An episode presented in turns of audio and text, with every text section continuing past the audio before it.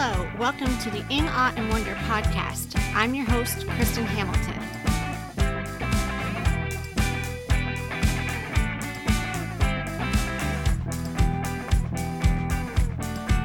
This is the fourth episode of the month, so in the format I've been using, that means we'll be looking at the story behind one of our great songs and hymns of the Christian faith.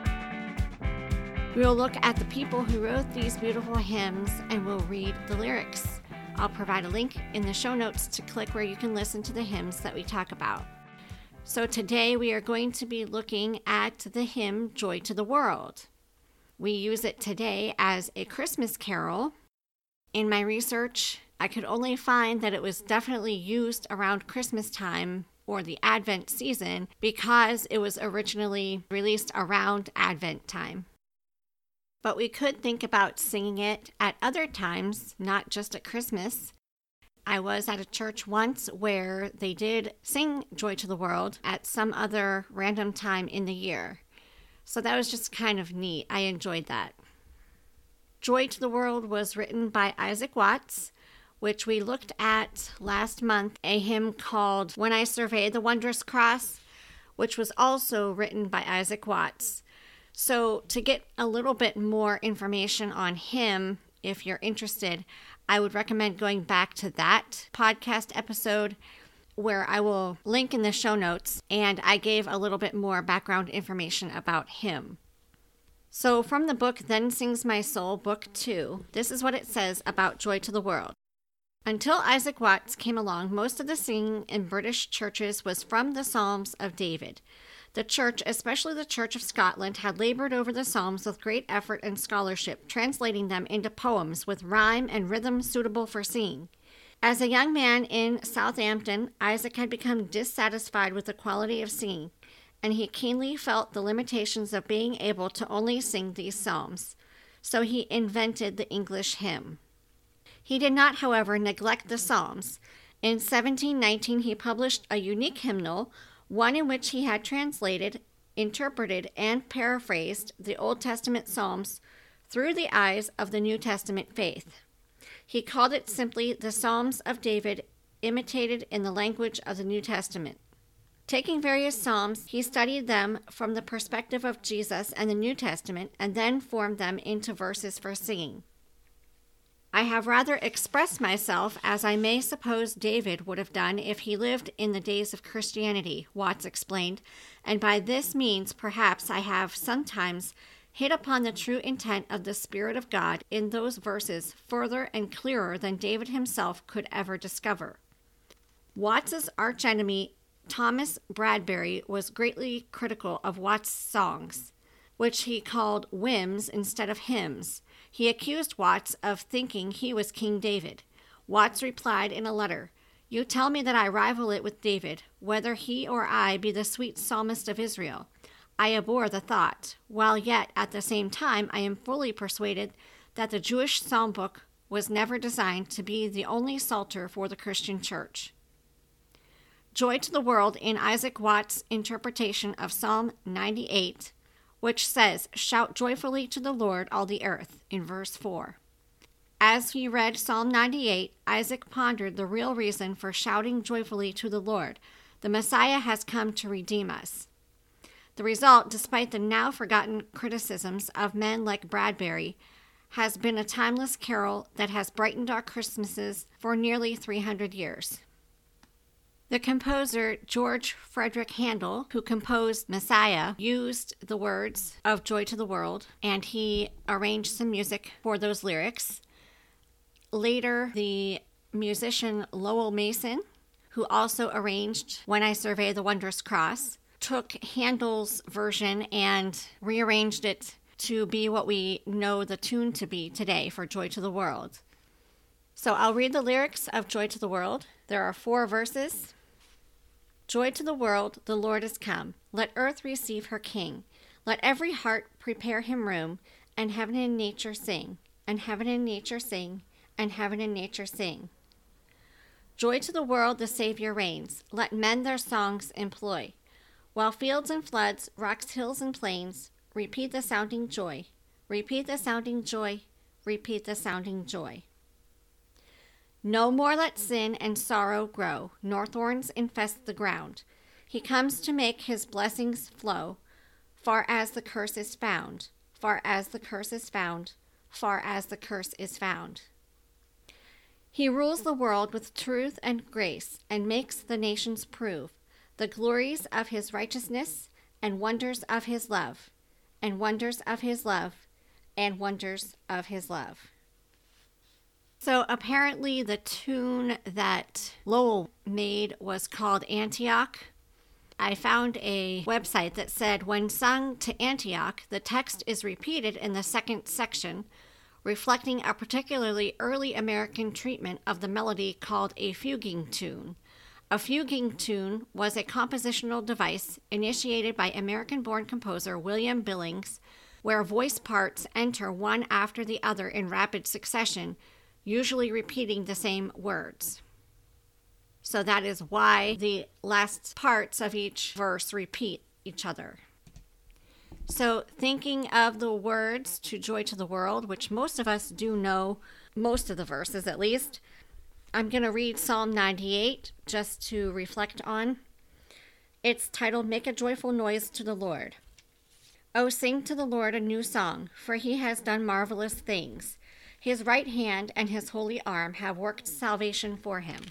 The Lord has made known his salvation. He has revealed his righteousness in the sight of the nations.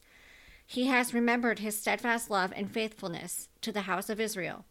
All the ends of the earth have seen the salvation of our God. Make a joyful noise to the Lord, all the earth. Break forth into joyous song and sing praises. Sing praises to the Lord with the lyre, with the lyre and the sound of melody, with trumpets and the sound of the horn. Make a joyful noise before the King, the Lord. Let the sea roar and all that fills it, the world and those who dwell in it. Let the rivers clap their hands. Let the hills sing for joy together before the Lord, for he comes to judge the earth. He will judge the world with righteousness and the peoples with equity. From verse 3, where it's saying, No more let sin and sorrow grow, nor thorns infest the ground, he comes to make his blessings flow, far as the curse is found. That is taken from Genesis chapter 3, verses 17 through 19. That says, And to Adam he said, which God is saying to Adam, because you have listened to the voice of your wife and have eaten of the tree of which I commanded you, you shall not eat of it. Cursed is the ground because of you. In pain you shall eat of it all the days of your life. Thorns and thistles it shall bring forth for you, and you shall eat the plants of the field. By the sweat of your face you shall eat bread, till you return to the ground, for out of it you are taken, for you are dust, and to dust you shall return. So the curse is talking about the curse of sin and pointing towards the fallenness and depravity of humanity from then on. And then to cross reference that with Romans 5, verses 20 and 21, where we now have a Savior from that sinfulness and that curse. Romans 5 20 to 21 says, Now the law came in to increase the trespass but where sin increased, grace abounded all the more, so that as sin reigned in death, grace also might reign through righteousness, leading to eternal life through Jesus Christ our Lord. That is certainly a reason to make a joyful noise to the Lord. In Psalm 98, the salvation was probably used to refer to a military victory. But now, in New Testament times, after Jesus' birth, crucifixion, for atoning for our sins, and resurrection, imputing his righteousness on us, that can be applied as a spiritual victory. And that's the way that Isaac Watts wanted the psalm to reflect from back when it was written as a military victory to now in New Testament times showing a spiritual victory. And so, another note there about singing this hymn at Christmas time is that Isaac Watts' intent and the way we sing it today focuses more on Jesus' second coming rather than his first coming, which we celebrate at Christmas. But we realize too that without his first coming, there wouldn't be a second coming. So it is fitting that we sing it at Christmas to reflect that. So I will leave a link in the show notes of a couple of short YouTube videos just kind of reiterating the history of this song. I hope you enjoyed this hymn as much as I do, not only as a Christmas song, but any time of the year.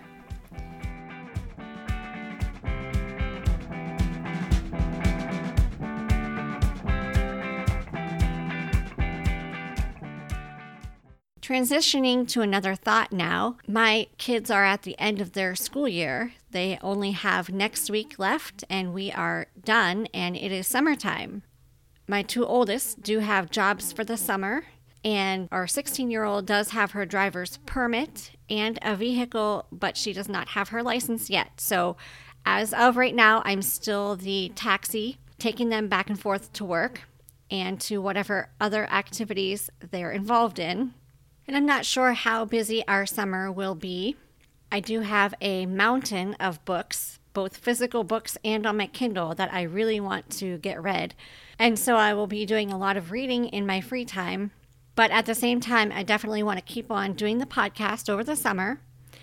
And I feel like doing this format with doing an attribute or name of God and looking at a psalm, looking at some martyr stories, and looking at some hymn stories is a nice format. It's fairly easy for me to get prepared and record an episode on those topics with the resources that I have.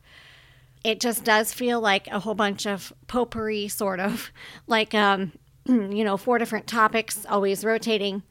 And my intent was to do this for at least a season to get us through this school year and possibly the summer.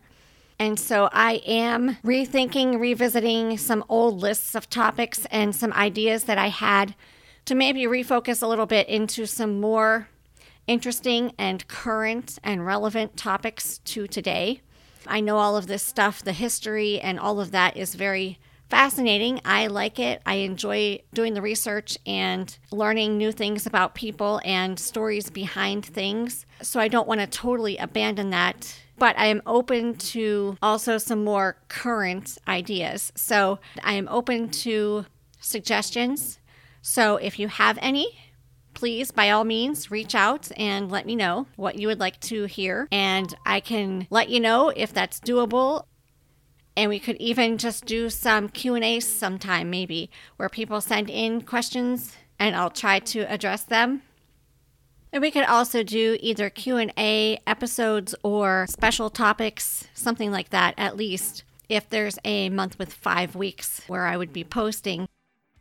Stay tuned for some more good content. And if you love listening to podcasts and want some other good content you can head over to the Christian Podcast community, which this podcast is part of. It is found at podcasts.strivingforeternity.org. There are shows for women, for men, for parenting, about entertainment, current events, apologetics, and lots of theology there. So go over and check them out. And if you would like to get in touch with me, either for uh, asking questions for a Q&A episode or suggestions for topics, you can email me at inawewonderpodcast at gmail.com or you could leave a voicemail at 724 237 5319. And at the very least, keep reading your Bibles. Thanks for listening.